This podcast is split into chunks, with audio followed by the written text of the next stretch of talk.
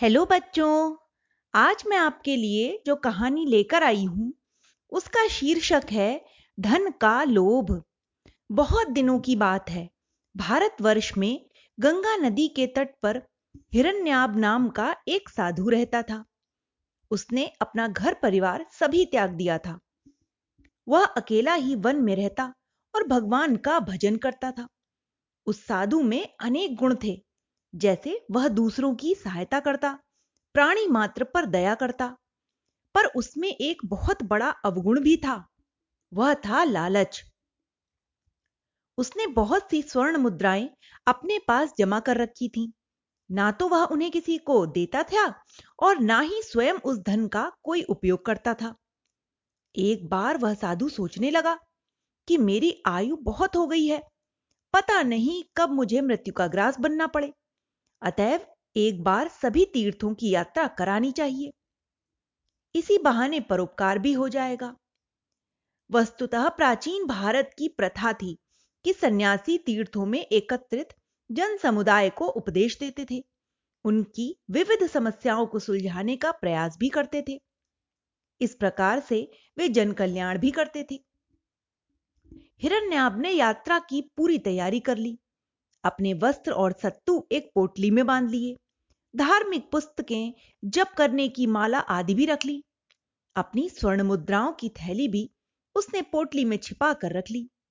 पीठ पर पोटली लादे एक हाथ में कमंडल और एक हाथ में लाठी लेकर वह गंगा नदी के किनारे किनारे पद यात्रा करने लगा।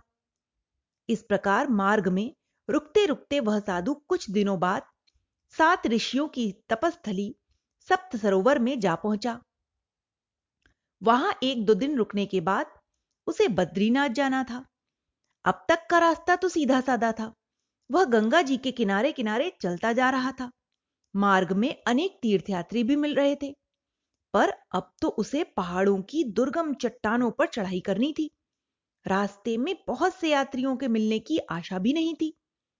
हिरण्याब ने सुन रखा था कि पहाड़ी कंदराओं में अनेक घने जंगल हैं और उन घने वनों में लुटेरे छिपे रहते हैं और रास्ता चलते यात्रियों को वे लूट लेते हैं। उसे अपने धन के विषय में चिंता होने लगी। वह समझ नहीं पा रहा था कि धन का क्या करे, कहाँ रखे उसे वो। साथ ले चलने से तो डर था कि कहीं डाकू धन के लोभ में उसके प्राण ही ना ले लें। जहाँ साधु रुका था, वह स्थान भी उसके लिए नया था। सभी व्यक्ति अपरिचित थे। अतएव वह किसी को धन सौंपने में रुचि भी नहीं रखता था।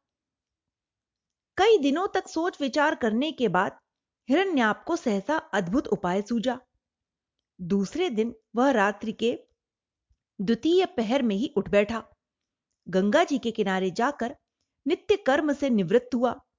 स्नान ध्यान आदि किया। फिर वह नदी के बालुका में तट पर निर्जन स्थान की ओर बढ़ता ही गया। लगभग दो ढाई मील चलने के बाद हिरण्याप रुक गया। उसने चारों ओर निगाहें दौड़ाई। अभी भी अंधेरा सा छाया था। वह स्थान जनशून्य था। वहाँ कोई भी आता जाता नहीं था। हिरण्याप ने बालू में दो हाथ गहरा गड्ढा खोदा। फिर स्वर्ण मुद्राओं की थैली निकालकर चुपचाप उसमें रख दी। ऊपर से बालू से उसे पाटा। फिर उसके ऊपर गंगा जी के काले काले पत्थर चुनकर बालू और पत्थरों से ऊँचा सा शिवलिंग बनाया। पुष्प आदि से उसकी पूजा की। फिर हिरण्याप खुशी खुशी आगे तीर्थ यात्रा पर बढ़ गया। हिरण्याप तो चला गया। चार पाँच दिन के बाद तीस चालीस यात्रियों का दल वहाँ से निकला। उस दल में श्रेष्ठ बुद्धि का एक वणिक भी था।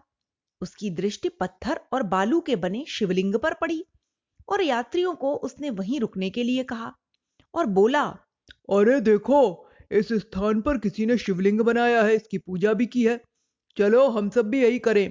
इसमें निश्चित ही पुण्य मिलेगा। फिर क्या था? सभी यात्री जुट पड़े।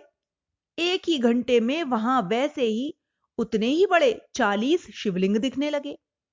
फिर तो यात्रियों का जो भी दल आता, वह ऐसे ही शिवलिंग बनाता, उनकी पूजा करता, फिर आगे बढ़ता।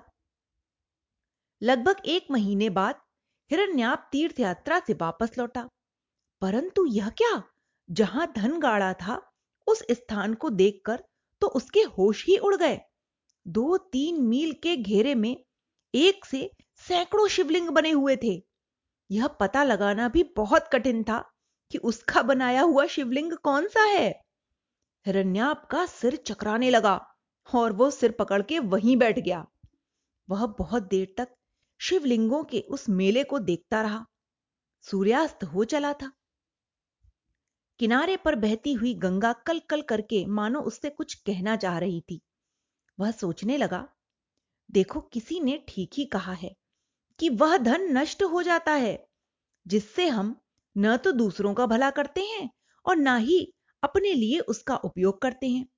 मैं तो सन्यासी हूँ, मुझे तो धन के लोभ में पढ़ना ही नहीं चाहिए था। भगवान ने मुझे शिक्षा देने के लिए ही यह सब किया है। इस आत्मबोध से हिरण्याप का सारा दुख दूर हो गया। वह कमंडल और डंडा लेकर फिर से खुशी खुशी आगे की यात्रा पर बढ़ गया। तो बच्चों इस कहानी से हमें यही शिक्षा मिलती है कि हमें अनावश्यक धन को नहीं जमा करना चाहिए और ना ही उसके मोह में पड़ना चाहिए। Okay, bye.